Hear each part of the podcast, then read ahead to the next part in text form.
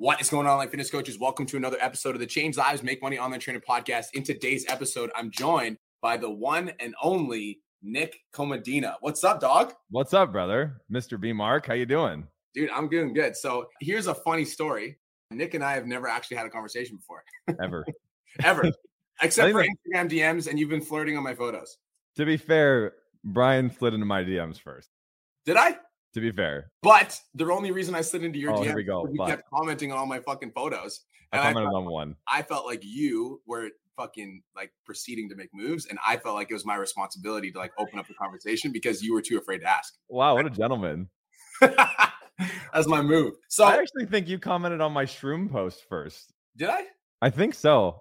No. Now we're gonna have to check after the podcast. We are. We're gonna have we're gonna have to have somebody go fact check this. We're gonna have to scroll back. Anyways, I'm fairly certain that it was you, but that's okay. So my podcast audience doesn't know who you are, and honestly, I don't fucking know who you are either. So I want to start this conversation with you, and I would love to get to know you. So who the fuck are you? Where are you from? What do you do? Like, how did you get to be like cool and famous? What happened? yeah. So you and I have very similar backgrounds. I grew up in a trailer park in California. Mm, It was just me and my mom, single mom. Uh, we were super, super poor. We actually, it was $300 a month rent for the lot space. Mm, You know, you're like the trailer was paid for. It's like you paid $300 a month to park it somewhere. mm. And that was, that was kind of our rent. I didn't really grow up with any sort of entrepreneur influence or business influence. Like my whole family is pretty much, hey, you know, keep your head down, do your job, retire when you're 70, do that thing. And I just, my whole life, I've always kind of been a challenger, you know, and I'm sure you can resonate with that. I kind of always have looked at things and kind of said, you know, I don't know why that is the way that everybody accepts it to be. Like there's got to be a Mhm. better way. There's got to be Mhm. something different. There's no way this could be all that there is. And that gave me a lot of I think over my life I've learned to be a little bit more graceful in my pursuit of answers. I used to just be really rambunctious, asking a lot of questions and challenging a lot of status quos and um, it was just a very immature, ungrounded approach to it and I think that it was just unnecessary but you know, we obviously learn as we grow through life. I opened up my own gym at Mhm. 21. So I ran that for about three and a half years Yeah. and then started realizing that my reach could be a lot more impactful if I went online. Mhm. So I went online and kind of that was where I had to really make that leap of faith. Mm. You know, I was in this small town. I was kind of the most successful person in the friend group. And I was like, man, if, if I don't get out of this town right now, like I'm going to stay in this town forever. And within 30 days, I made the decision to close the gym, sell all the equipment, and move to downtown San Diego. So in the span of a week, my income went down about 70% and my living expenses doubled. And Mhm. that was when it was like, yo, this is like back against the wall. I have no choice but to be successful. Yeah. Or I'm homeless. You know, Yeah. going back and living with my mom wasn't an option. And so I went as hard as I possibly could for that first year. And then going that hard became a habit. And after year one, I was able to buy myself the first house that I've ever even lived in. Wow. And that was, How old were you? I was 25. Yeah. And, you know, I'll never forget the day my friend was the realtor and he handed me the keys and I sat down on the floor in the kitchen and just cried. I just couldn't believe it. You Mhm. know, I didn't even know the life I live now existed Mhm. When I was in that trailer park. It was like that, like, I couldn't even tell you what it felt like or that it was possible to have a house in San Diego. I didn't even know that, what that meant Mhm. you know so it was just a really cra- it's been a really beautiful journey up to this point and then you know we scaled the fitness coaching company to yeah, just just under just shy of five mil a year and then i went through a really really toxic relationship and kind of lost everything quote unquote lost myself in the relationship and therefore was building my business for all the wrong reasons trying to give myself self-worth and validation and you know kind of like fill the holes in my heart of not feeling valued or respected as a man. And once that all that identity kind of crumbled, I, I couldn't unsee what I had built the business off of. Mhm. So I decided to walk away from it. When was that? That was the beginning of last year. Crazy. Yeah, that was when I had that really nasty breakup and, you know, a lot of bullshit thrown around on social media and stuff. But I was like, you know, it's not, this isn't my path to stay in drama. Like it's my Mhm. path to put my head down, heal, and figure out what I need to build next. Mhm. And that's what I did, you know. And uh, we launched Impact Industries about nine months ago. Mhm. And that's kind of been like mentoring people and, and entrepreneurs. We have the mastermind now and all that. We've done about 2.5 mil in the last nine months, which is a record for me. That's the best I've ever done in a business. Cool. And it's just really cool to be able to see that happening, doing things the right way with the right energy and for the right reasons, and how much that, uh, how much business energetics really do make a difference in what you're building. So that's like, that's me, you know? Cool. Yeah. I also like Dragon Ball Z. So that's like, that's pretty much it. Cool, bro. Do you mind if I ask some fucking? I want to go in. Get, dude, rip me apart. All right, cool. What's uh? Talk to me about your dad because you said you were raised by your just your mom. It was solo. Yeah. So So talk to me about your dad. we can talk about this in a way I've actually never publicly spoken about this specifically. Wow. Um, I'm gonna give it to you. That's fucking. That's why we're here, bro. I'm, gonna give it to you. Yeah, I love it. Hopefully, it can help somebody. You know, I spent my whole life up until this year. I'm 29. I spent my whole life thinking that my dad didn't love me. Mm. Always feeling like lesser of a man because I wasn't enough for my father to stick around. And I noticed that throughout my life, I would be very timid of other men. Like I Mm. almost automatically felt inferior to any other men, especially if they were any sort of military status, because that's what my dad was. So there was this massive withdrawal. And then one of my exes, she actually cheated on me with a military guy. And it just really made that wound even deeper. Like, man, I'm just not enough. And when I was like really, really young, I had to create stories in my head to feel better about my dad not being around. Mm. So I would actually paint him as this awful person to anybody I talked to. You know, oh, my Mm. dad's a he's a piece of shit. He's done this. Like he told me all these things that I wasn't good enough because I didn't want to join the military. And so he left. And like it was just all it was all lies. Mm. But it was because I didn't want people to think that my dad just left me because I wasn't good enough, you know? Mm. And I had to hear my mom pretty much all my childhood talk about how fucking shitty he was mm-hmm. and how she would always talk about how, you know, he's fucking late on his child support. Like he's a piece of shit. He can't even, you know, support his family. Like that's what a man does.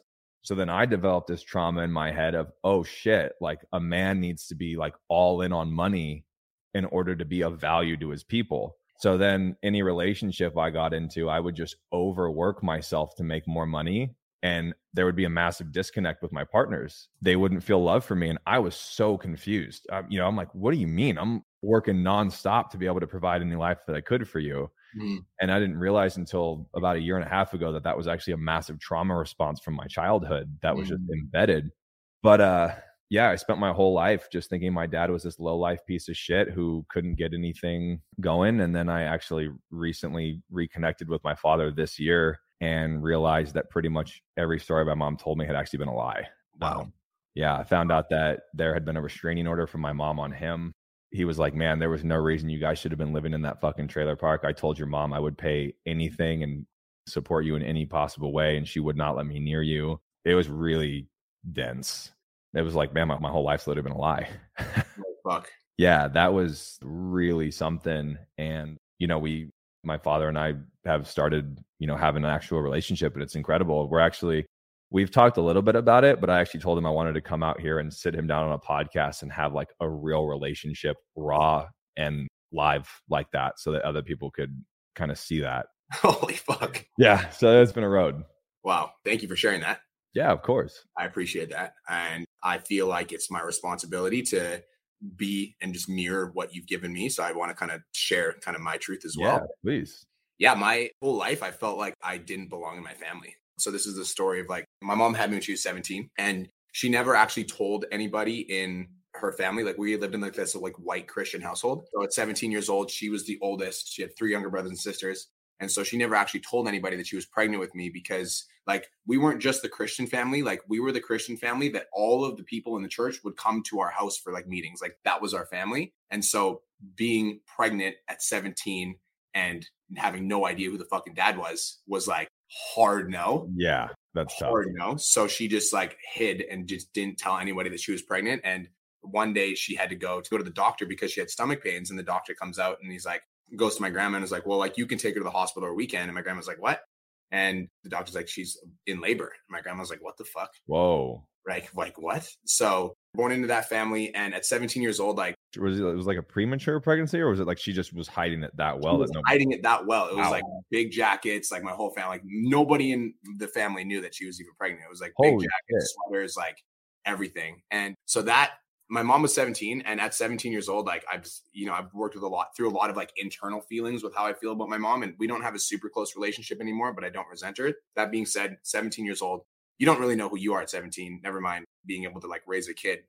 Yeah. so 17 years old like I, she was never around and so i was raised by my her younger brothers and sisters who are my aunties and uncles. My auntie sharon's probably watching this and she's like my mom i love you. So my mom was just all over the place at 17 dating different guys you know, different stepdads. Every time that I, there was like a new guy that would come around, I'd have to call him dad.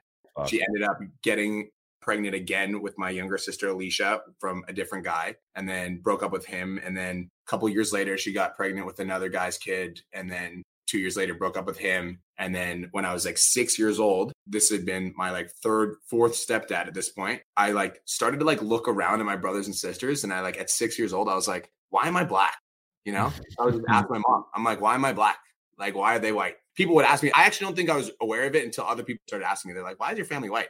I'm like, what do you fucking mean?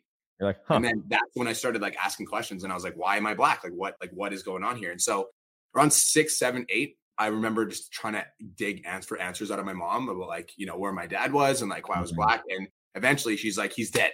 Like he's dead. Your dad died in a car crash in Africa. He's dead. And I just, I remember feeling so much fucking anger. And I was just like, fuck you. And I, I even like at seven years old, I like legitimately like hated my mom because like. So was that a true story or did she make that up? It, I'll, I'll, get to that. Oh, so, okay. so I like was like rambunctious. I hated it. I just can remember like feeling all this like intense like hate towards her. Mm-hmm. And because of all the abuse and because of all the lies and because like I felt like I wasn't being told the truth, I just was I was a piece of shit as a kid, honestly. Yeah. I rambunctious. I was screaming. I rebelled. I like wouldn't call my stepdad dad. I refused. I was just like so over it. And so when I was eight years old, I remember my mom called my grandma and I was like in the kitchen and she literally in front of me, she's like, if you don't come pick this kid up, I'm sending him to foster care. I can't fucking deal with him anymore. Like I'm done.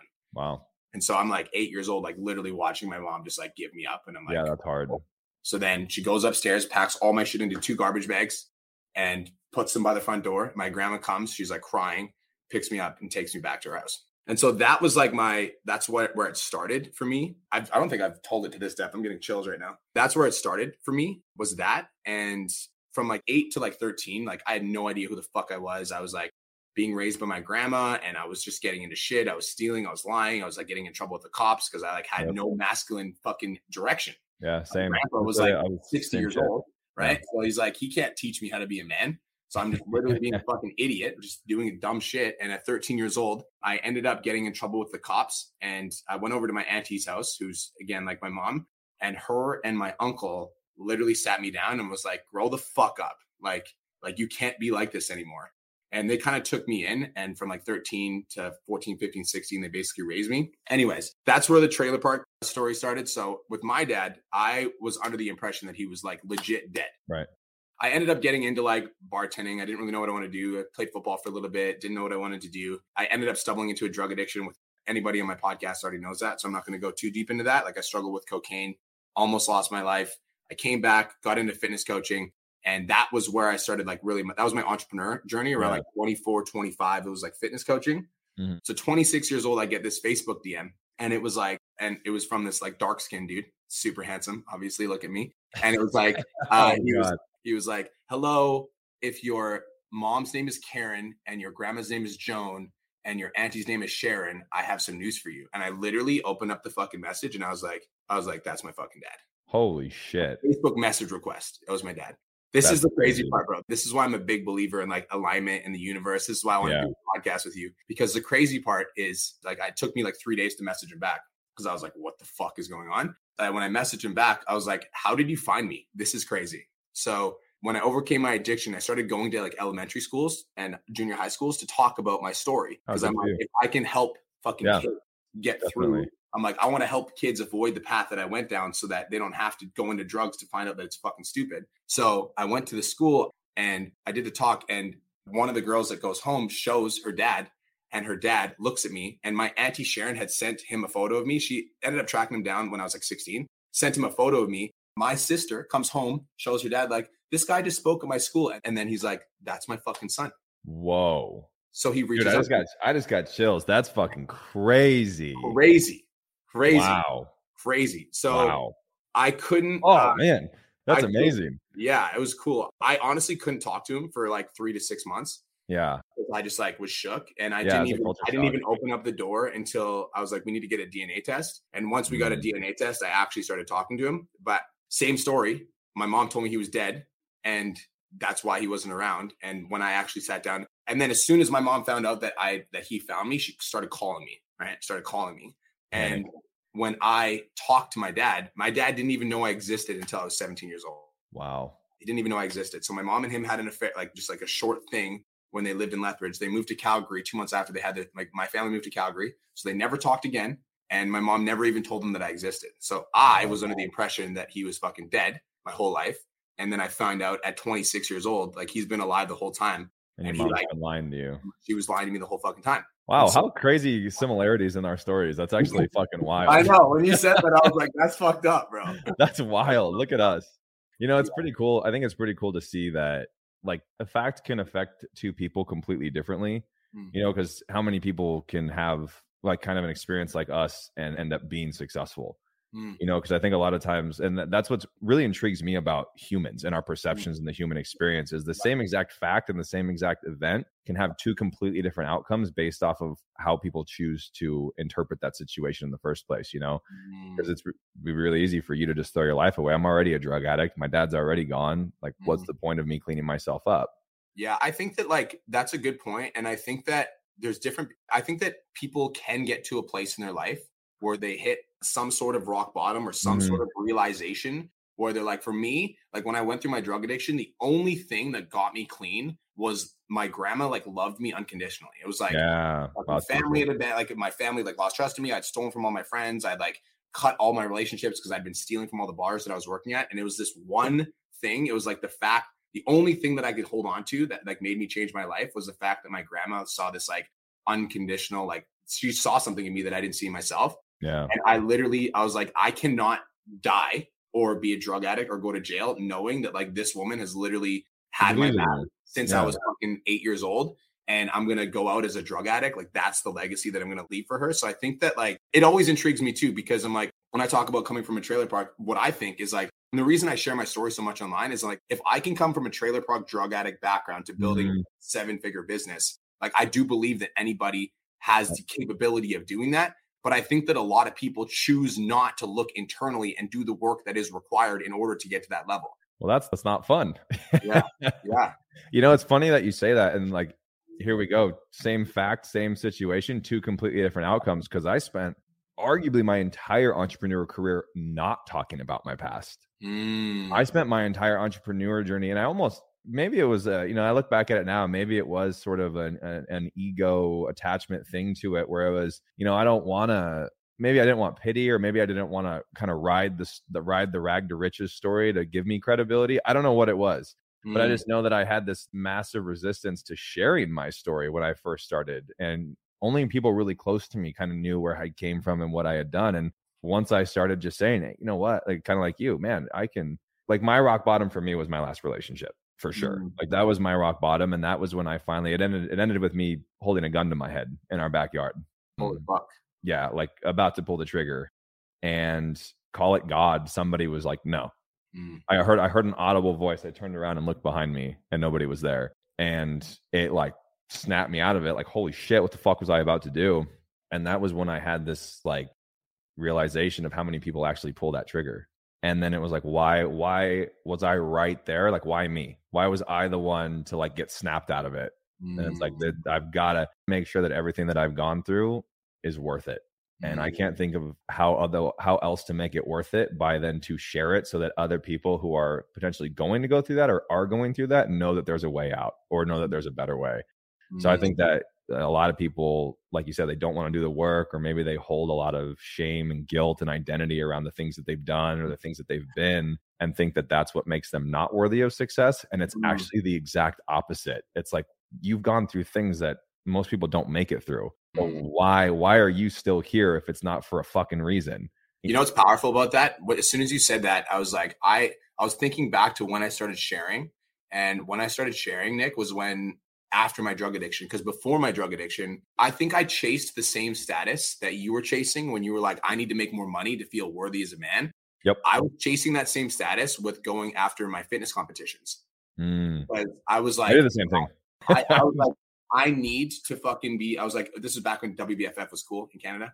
I'm not gonna talk about that. um, but when WBFF was cool, I was like, I need to be a WBFF pro, and I felt like the the reason I like needed it. I needed it so fucking bad. It was like I needed that status Mhm. because I felt like I didn't like I felt like I had not Like I felt like I wasn't enough. I felt like Mhm. me showing up just as Brian, as like who I am as a person, wasn't enough. And so I needed to be a pro so fucking bad that I literally like it was like it was an obsession, but it wasn't one of those obsessions that was like a healthy obsession. It was like I was like obsessed with telling everyone that I needed to be a pro. I was like. I'm mm-hmm. gonna be a pro. I'm gonna be a pro. I'm gonna be a pro. I'm gonna be a pro. And like that was like my I, entire identity was that. there almost and- becomes like an underlying search for people to validate that you can do it. I oh, found like when you overly say Oh. that I'm going to be a pro, and they go, "Yeah, you will." Yeah. And it ends up it's like that's what you're trying to get out of people when you overly Mm. tell them. You know, I was like that. That was a lot of things that I experienced for myself. can you say that again? That was powerful. I want to remember that. yeah it's just telling people what you want to accomplish over and over so that you get the validity from them saying like oh yeah you can do that oh yeah, Yeah. like sure you could be a pro of course you could be a pro Mm, and that's you like your validation for your identity. It's funny because You're after needy. that, I, I thought to myself, I'm like, this is what I realized afterwards. Every time I expressed that I was going to be a pro and somebody patted me on the back for it, yeah that validation felt good enough for me not actually to pursue it Mm. because I didn't need to pursue it. I just needed you to tell me that you think yep you you're like do it. okay cool i can achieve it so now i've got my status somebody already sees me as there and that's all i'm doing this for i'm not doing it for myself Mm. So before that, before I fucking basically I was going for my pro card, quote quote unquote. And this is funny because I attached so much of my identity to that fucking ideology. I'm like, this is what caused my addiction. It's because mm-hmm. I told everyone I was gonna be a pro. Bro, I flew across the world to Australia to quote unquote become a pro. I literally got 47th out of 48 athletes. Not 47. last. 47. I wasn't the last, but I was pretty fucking much. But the reason I got that is because I didn't do the work yeah right? Because I was fucking talking about it. And I was so embarrassed that I came home and I just did drugs for four months. straight. yeah escape And t- tell the story. These Australian guys are jacked and fucking, they're always, shirts are always off. And fucking judges don't know what they're looking You know what for they're bias, you don't know what they're looking for, right? And, like, politics it's politics and I wasn't looking in the fucking mirror and being like, dude, the reason you failed is because you're a fucking dumbass and you just talked about it the whole time instead of actually doing it. yeah But it, it literally facts. took, bro, it took an ego death. Like I literally had to die because Yeah.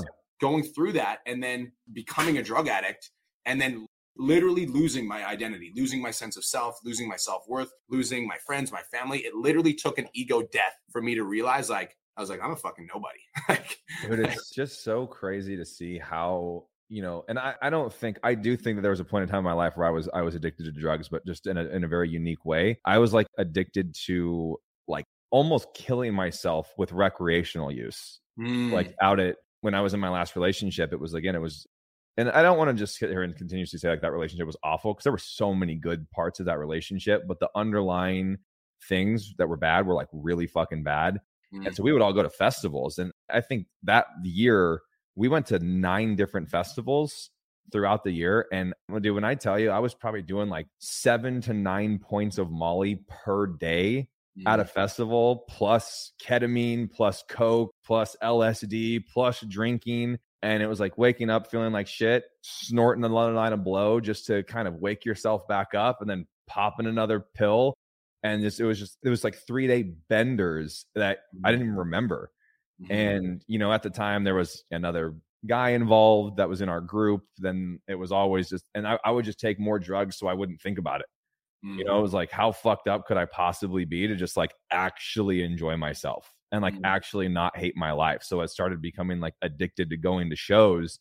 mhm, And quite literally by the end of that year, I don't think I had serotonin left in my body. You know, mhm. I was so depressed. I was so miserable. I was so lost. I had no idea who I was. And so I kept attaching my status to how much money I was making. I kept attaching my status to like, well, look at the supercar I just bought.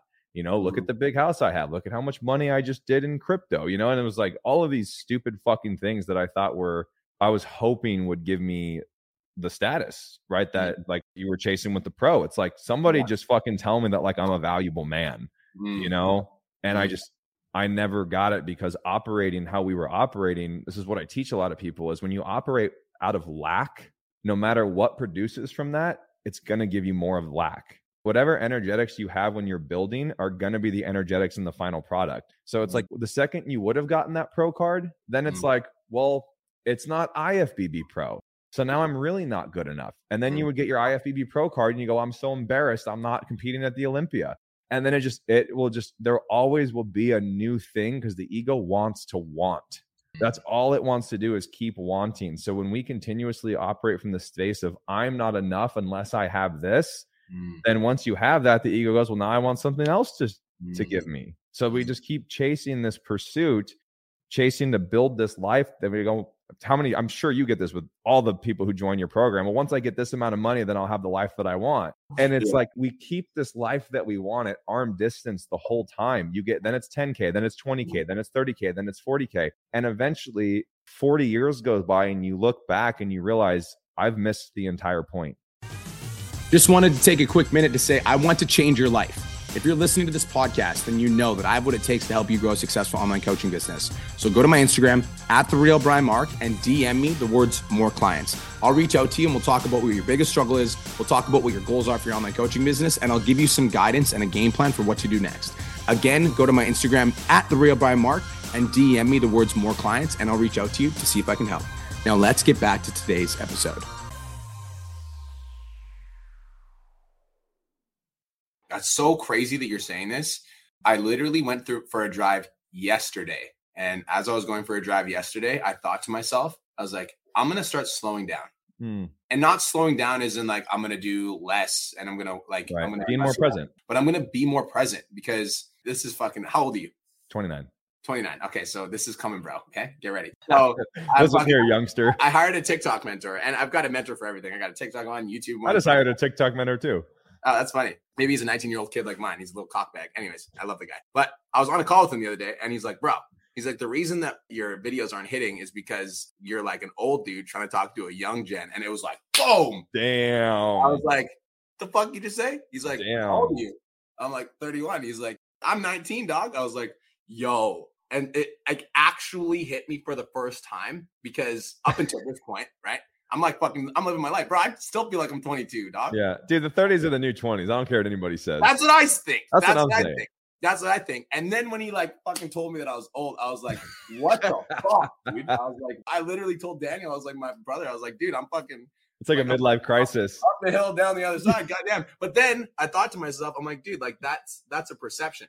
Yeah, That's definitely. a perception, right? And I can choose to have a different perception. And the perception that I want to have, like Nick, when I die, I literally want to look back on my life and I want to be like, I lived to my maximum capacity. And I think that a lot of people, when they do, is they'll like, and this is, I think, the danger with associating yourself with just one identity is you're like, I'm the fucking businessman. And then in the mm-hmm. pursuit of your business, you neglect your family. Yep. Or in the pursuit of your business, you neglect your health. So it's like, I want to live to my maximum capacity. And so my maximum capacity is like, I'm fucking crushing it in business because it's awesome and it's fun.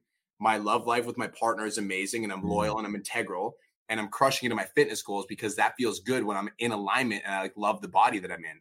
Mhm. And I think that that's the purpose of life is to like live it to the fullest capacity. Like, why would you not live every single day and do the best you can to be the best that you could possibly be in all three areas and not just one? And when it comes to business, I do see this a lot in my mastermind, and I'll have clients in my mastermind that'll come to my call, and I always do a perspective shift with them. But I'll have a client, and they'll be like, "It's the middle of the month," and a lot of my clients, I'm going to roast you for a second, right? Roast them. middle of the month, you know, and I'm like, it's been really slow. And I'm like, okay, cool. Like, how much have you made so far? They're like fifteen thousand dollars. I'm like, okay, cool. So fifteen thousand. I'm like, I'm it's like 21 days in. I'm like, fifteen thousand divided by 21. It's like eight hundred dollars a day. I'm like, times that by 30 days. I'm like, okay, cool. So you're on track to make about 25,000, right? They're like, yeah. And then I like go look, and then and I'm like, I Google, and I'm like, top 10% income earners. Yep. Oh, I love doing that. Yeah. Um, and then I show them, and it's 130k, and they're on track to do 300. So I'm like, you're literally in the top five percent of income earners in the United States of America, and you still feel like you're not good enough.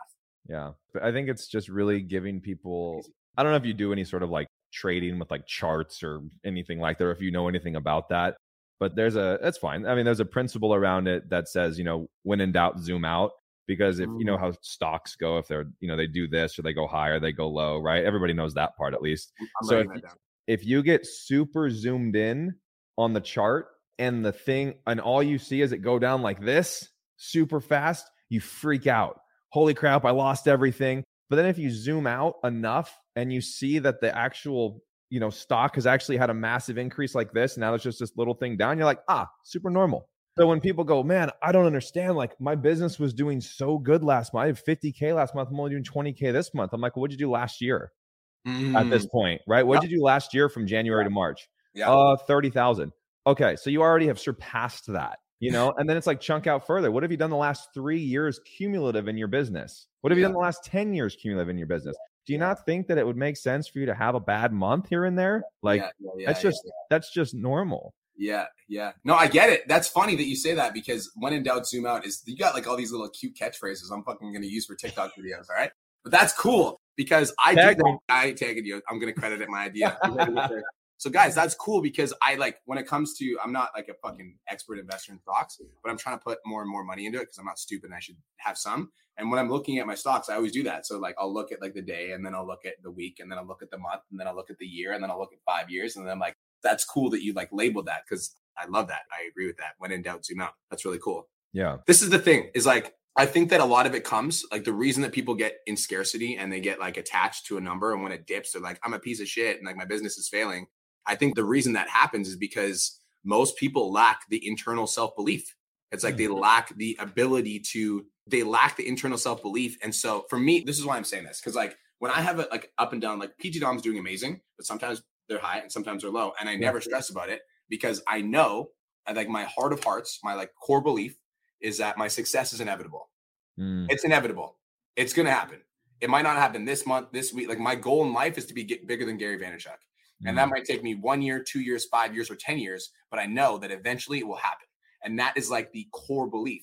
And I think that a lot of people struggle when it goes up and down because when it start like they're going up and everything's in a momentum and then they're doing amazing. And then as soon as it starts to go down, they're like, well, fuck, like what if it crumbles? Yeah. I do this thing, people where, you know, we have KPIs for business, right? Yeah. I also have people do KPIs for their own life. So mm-hmm. I think that, like, kind of like what you said, I actually literally posted a reel about this today, talking about highs and lows in business and where our systems are what keep us grounded through the storms of life. So if I'm a completely different person when my business is doing good and I'm a completely different person when my business is doing bad, I'm never going to move forward because my external circumstances whether business is good, I'm a great person, business is bad, I'm a poor person. I don't have the internal systems in myself that have said, this is my game plan no matter what. Mm. My game plan changes based off of what's happening outside of me. And this is where people get into the paradox of, well, when it's the right time, then I can't do it right now. It's not the right time. Oh, I can't do it right now. I need to wait for this. Or right now I'm in debt. I need to wait until I get out of it before I do this or that. And I'm sure you get that in your program too. Oh, mm-hmm. yeah, it sounds good. I just need to get out of debt first. I'm like, the fact that you're in debt is the exact reason you should be like, what's What's a little bit more debt to get yourself out of debt forever? Are you fucking serious right now? Like, wake I, I literally have the same fucking conversation with people. I'm like, the fact that you have no money is exactly why the fuck you need to hire. Me. Yeah. But so people, I call it, there's something that I've witnessed with people, and I call it the three P's of disempowerment because people will give their power away to three different things. They'll give their power away to the pattern, the past, and people. Mm. So the pattern that they're in, people love to give their power with that. You can look at this in a fitness client. Well, every time I go out, I always get drunk and I binge eat two pizzas. I can't lose weight. So all the power is on the pattern. I am not as powerful as the pattern. The pattern runs my life. Okay. then you have that's an interesting idea. I love that. Then you have yeah. the past. Well, I've been this way for 10 years. I just I can't change it. It's, I've always been like this my whole life. I'm not going to change. Right now, my power is in the past to dictate my future. Yeah. And then you have people. Well, my father never loved me and therefore I can't have a good relationship or therefore I can't be successful because I never got love. My parents mistreated me or my girlfriend broke up with me or whatever. So mm. people have an addiction with actually making themselves powerless and then they stress about feeling powerless. So it's an mm. interesting paradox in the human psyche. And I do a lot of studying around the human psyche and subconscious work. It like fucking fascinates me. Yeah, so, I'm, I'm, literally the same. I have a book I've been reading every single day for it's the same book it was written in 1913 about the subconscious mind. Sorry to cut you off. No, yeah. Send it my way. With it. It's called the Master Key System. And I literally, it's a 24 week long system. And every year for the last four years, for a week straight, I read the same chapter, ingrain the lesson. And then the next week, I read the same chapter for a week, ingrain mm. the lesson. I'm mm. also obsessed with the subconscious mind. Sorry. Yeah. Yeah, I love it. Well, yeah. So just to, anyways, to, to, kind of pull it back, and this kind of ties into what we were talking about earlier with identifying with money, like identifying with success or not success It's like the second that you start creating from an identity, you feel it. And the way that you can describe this or feel this in yourself and anybody listening, if am I creating from a space of my heart or creating from my space of an identity? And if I'm creating from identity, I'll automatically have heightened nervous system response because now there's a story attached to it. If I do this, I'm awesome. If I don't, I'm a failure. That's me creating from my identity space. If I'm mm. creating from my heart space of like my soul purpose, my creation is like, what can I put out into the world that I'm just going to absolutely love? And whoever it's for is going to just absolutely change their lives. You know, and like there's just such a massive energetic difference when you're creating from identity versus creating from heart. Most people are trapped in identity and their mm. identity becomes scarce it becomes powerless so what do we do we create based off our identity and anything we create continues to reinforce our scarcity and that we're not good enough and that we can't make the investment we can't make the change and then we never do mm. so how do you shift well i think that a lot of times it comes down to i have a i actually have a six step process we'll talk about it Oh, dog, I'm here for it. I call it it's how to be the 4.0 CEO of your life, straight A leadership. So I've worked with a lot of people personally on just trauma. And I've noticed there's a six step process that almost anybody can be in. Like anybody's in one of these stages. And so it's awareness, acceptance, awakening, application, ascension, abundance. So mm. those six things, and I actually think it's a cycle that people continuously go over every time in their life. So the awareness and the acceptance, they kind of can mash together, but this is where you kind of have to allow somebody to really look and be aware and accept kind of where they're at and what's actually doing that. This is where a lot of the healing happens. Mm-hmm. You know, I'm never going to be good enough. I'm always, and this is funny. I, it's like I can never get past ten thousand dollars a month in my business. I only ever make ten thousand dollars a month in my business. That's really interesting, isn't it? How you mm-hmm. only ever make that much money. Mm-hmm. Like, yeah, I had a client. I made fourteen thousand last month, but then I had a four thousand dollar bill. I'm like, man, that's crazy. How by like the grace of God, no matter how much money you make out of ten k, you just like find a way to use it, isn't it? So we actually did a hypnotherapy session with him, and I took him back to when he first started his entrepreneur career. And you know what his number one goal was? Hit ten k. I just want to hit 10K a month. I just, I just yep. I just. So his subconscious said, Cool, dude, I got you. Yeah. And what we don't do is we forget to treat our subconscious as a child and actually like, hey, good job. Like we got here. Thank you. Here's the next thing I want you to do. Right. Mm-hmm. So because he had never actually approved of his subconscious, he had never actually actually stopped and been like, wow, I'm really proud of myself. You know, like I, I got that 10K. Like that's amazing. Now what's next? Now yeah. it becomes like this shame and this guilt around, fuck, I can only make 10K. So your little kid, your little kid subconscious is like, trying to show you 10K over and over and over again because it's like, isn't this what you told me you wanted? So I'm going to keep showing it to you until you actually tell me good job. Whoa, that's fucking, I just fucked me in the head. You're welcome. That was very good. I so like that's that's stages one and two. Okay. Yeah. Awareness and acceptance. Yeah. And that's that's when you start to like, and that can come from trauma, that can come from all of these things once you start to let go and you heal and you accept everything that you've been through, we go into the awakening stage. And this is where like things that used to matter no longer matter, right? You're like, wow, I don't really want that anymore. Like, wow, I see the world so much differently. I'm I have this fire inside of me to help people a very specific way. Like that's the awakening of the soul. Mm. When you let go of all the trauma and the stories and the ego, right? You yeah. you finally like start to wake up. Yeah, and this yeah. is and that becomes really overwhelming for people. really overwhelming. And that's when we go into the application phase where you kind of have to learn how to take everything that you're now seeing and like put it down on paper and alchemize a business around that to serve yeah. people in yeah. like your soul's mission. From awesome. there, I want yeah. to jump in for a second. And I think that the reason that it becomes so overwhelming is because the way that you used to think and the, your paradigm of the world is shattered. Oh, it's gone. It's, it's literally gone. like you no longer see the world in the same lens that you saw it through. And as a result, you're overwhelmed. You're like, confused. You're like, what the fuck? Like it's like you can't once you see it, you can't unsee it. Yeah, it's like how do you how do you get somebody who has lived in scarcity for 25 years and all of a sudden they break into this brand new person who heals and sees the abundance that the world is you know because the world is abundant like there's no scarcity nobody's taking money from you nobody's taking clients from you like it's, nobody's taking followers I know. But what happens is the unconscious mind, your body is so preconditioned, it's so addicted to that hit that this is where I tell people in the application phase that you're going to have withdrawals like to that lower self. And that's normal. But what most people do is the second they feel scarce again, they throw in the towel. They go, I thought I fucking beat this. I'm never going to get over this. I'm scarce again. Like this sucks. I'm never going to break free. Instead of just seeing it kind of like an emotional back and forth, right? Like I am the happiest I've ever been in my life. I still experience sadness. Yeah, yeah, yeah. yeah. I'm I'm the most abundant I've ever been. I still have my days where I feel scarce. Yeah. Like it's just it's part of the process of being a human and having an ego. Like we're always going to deal with it. So Yeah. Yeah, and that's where we get to application. And then once you've really started to apply that new self and you you really find your voice and you're talking about it and you're doing the things, well, ascension, everything starts to happen really fucking fast. It like spreads mm-hmm. like wildfire. You're like, holy crap, clients are coming to me, leads are coming to me, people are resonating with my story. They're actually like, I'm being vulnerable, they're being vulnerable back. I'm connecting like never before with my audience. Maybe your company culture is completely different now. And that's when we break into abundance right? Mm. Everything's flowing, everything's fantastic. And this is where people fuck up because they think that that's just going to stay there forever. But then we got to go through a whole new phase. All right, now let me go back to awareness and acceptance. Now, what else do I need to change and fix for me to get to the next level?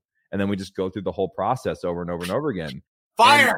Thanks. You got to continue to keep evolving. And like you said, you can't just be identified as like, this is what I do, because then it stops people's evolution. Because if I am only a fitness coach, then I will never let myself evolve past that fitness coach person instead of letting my offer and my business and how I serve people evolve as I evolve. And then my life is actually dedicated to the evolution of self and how I can help others do the same. Does that make sense? Yeah. How many stages is there? Did you say Six. Six. I think there's a seventh, Oh, hit me. and I think it's before awareness, It has to start with an A.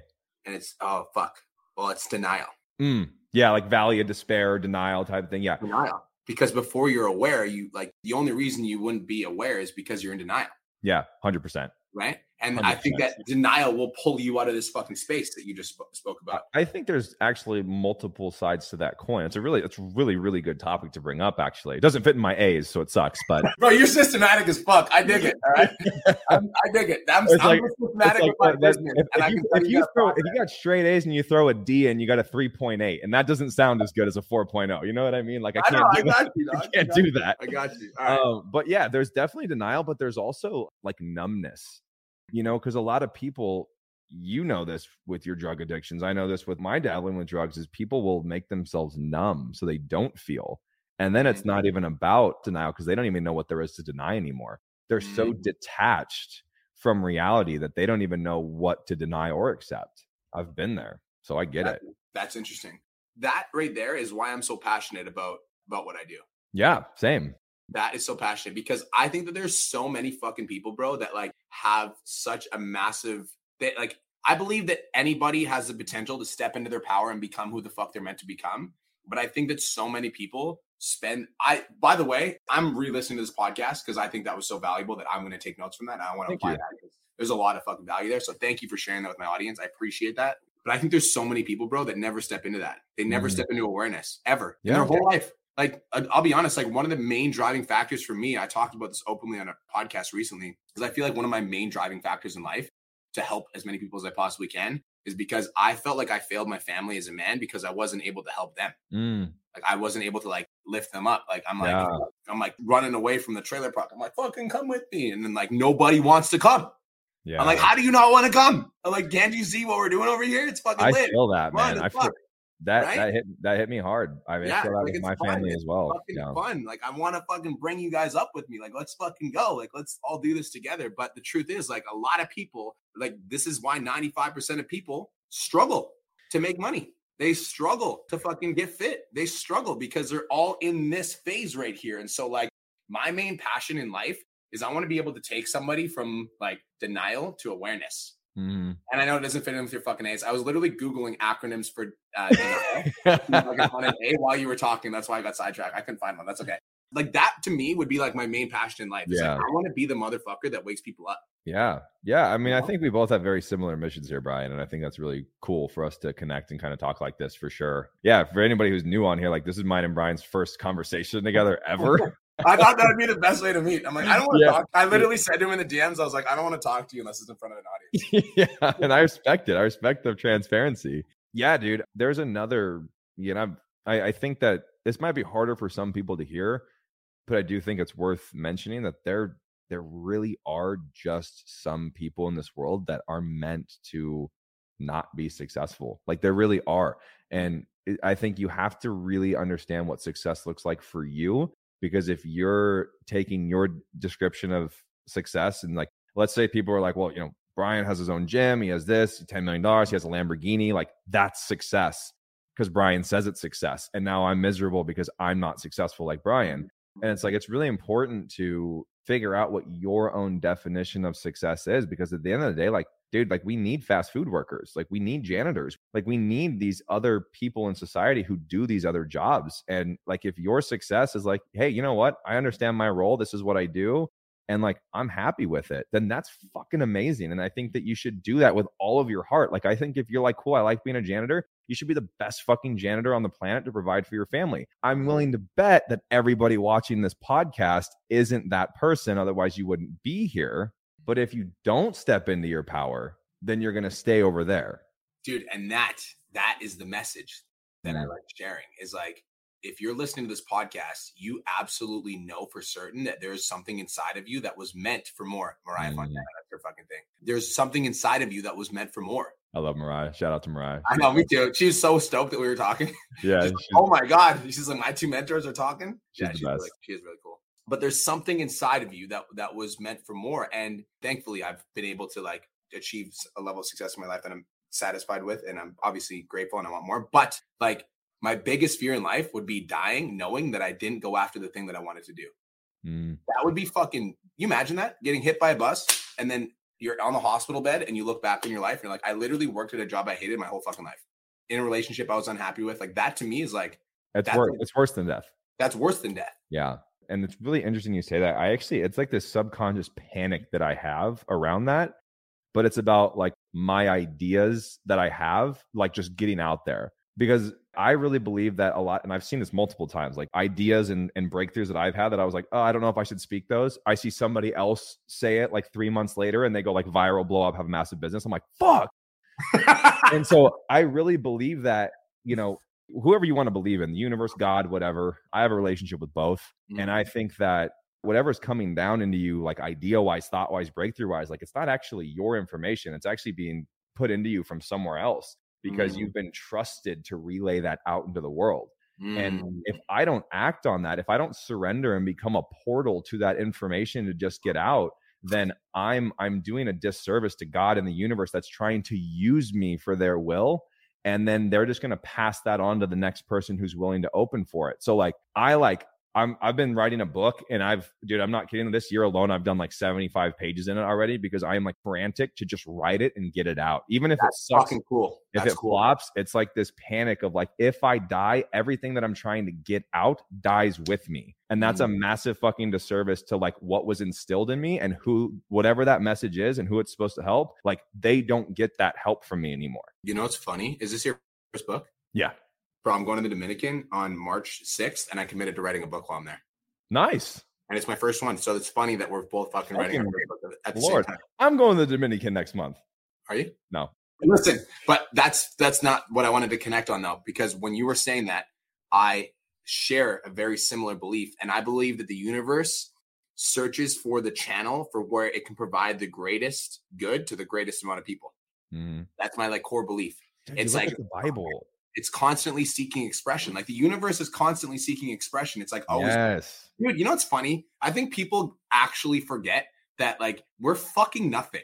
Like no. we're literally a speck of dust. I'm serious, bro. Yeah, no, I know. That's why I'm laughing. Nothing. It's like like let's talk about zoom out, okay? Let's zoom out for like you are sitting in your room right now listening to this podcast. Zoom out a city block. But then zoom out to see your city. Then zoom out to see the fucking province you live in. Then zoom out to see the country that you live in. Then zoom out and see the world that you live in. Mm. Then zoom out and see the fucking universe that we're in. You're gonna have to walk to the door if you keep going. Galaxies. We're fucking nobodies, bro. Yeah. Literally nobodies. And so when you actually remember that, you remember who you are and mm. what you hmm. are. Like if you look like, okay, so now let's zoom in, right? And we go like really close. Like you see a cup right here. This is a fucking cup, right? But if I go really, really close, there's just a bunch of little fucking a bunch of little like particles, yeah, particles, yep. like particles.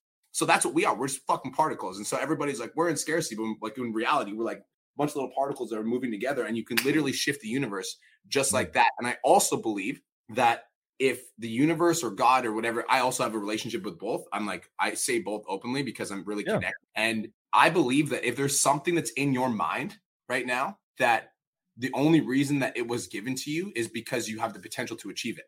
Mhm. How can you see a life that wasn't supposed to be yours? I'm gonna let that sit for a second.